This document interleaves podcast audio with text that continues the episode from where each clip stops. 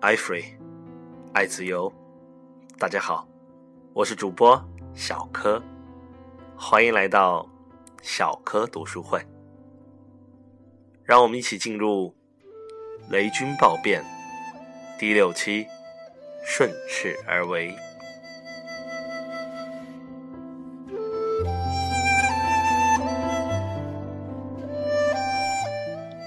周鸿祎仔细的钻研过小米的商业模式，自诩为雷军以外第一个参透其机密的人。他用八个字来评价小米的成绩：没有对手，一骑绝尘。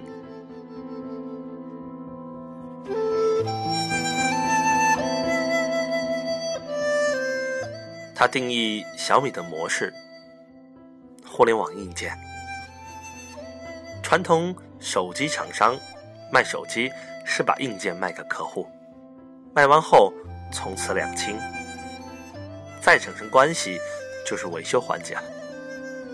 小米卖手机，硬件不再是一个孤立的买卖，购买者既是客户又是用户，卖完后彼此的关系才刚刚开始。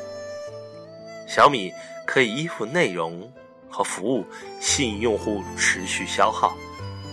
而且，小米把电子商务作为关键的销售渠道，节约渠道成本，主打性价比。凭借米 UI 人性化的软件界面，让用户获得媲美 iPhone 的用户体验。利用社交网络营销，赢得远超线下的。传播效果。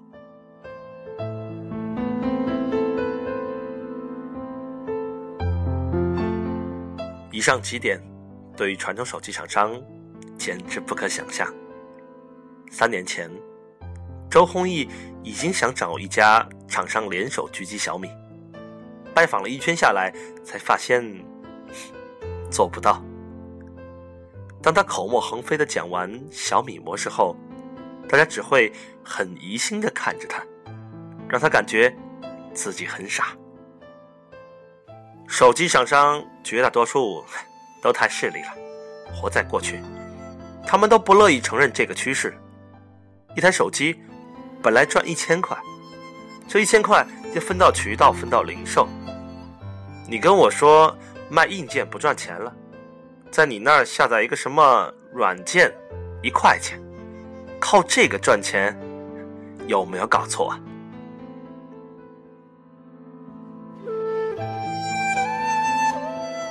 自宫是周鸿祎近来偏爱的一个词汇，他用这个词来形容传统手机厂商向互联网转型的艰难和痛楚。但那一年几十亿、上百亿的收入来自于这个领域。让你把今天卖手机硬件的收入全部抛弃掉，你能做到吗？不放，你可能会丢掉未来；放掉，你可能会死。你知道攻自己和被别人攻 有什么差异吗？就是攻完了，刀在谁手里的问题。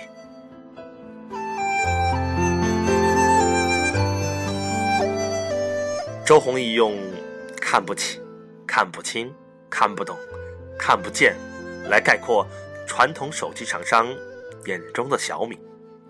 三年过去了，小米与其他手机厂商的差距日渐拉大。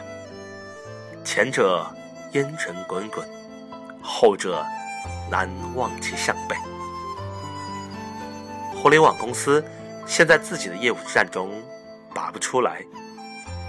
传统硬件公司没有互联网基因，小米在这两者之间找到了一个异常大的空间。雷军在金山时期，他只是根据过去看当前。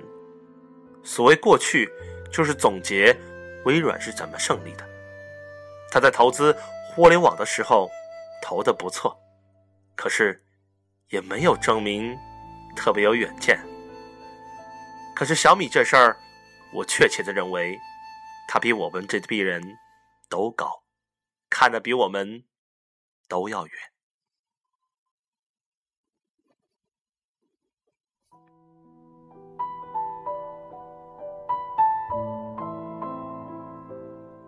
传奇人物志系列节目摘自微信公众号“传奇”。如果你想收听更多内容，请关注我们的公众微信号 “iFree 微商俱乐部”。感谢收听，我是小柯，下次见。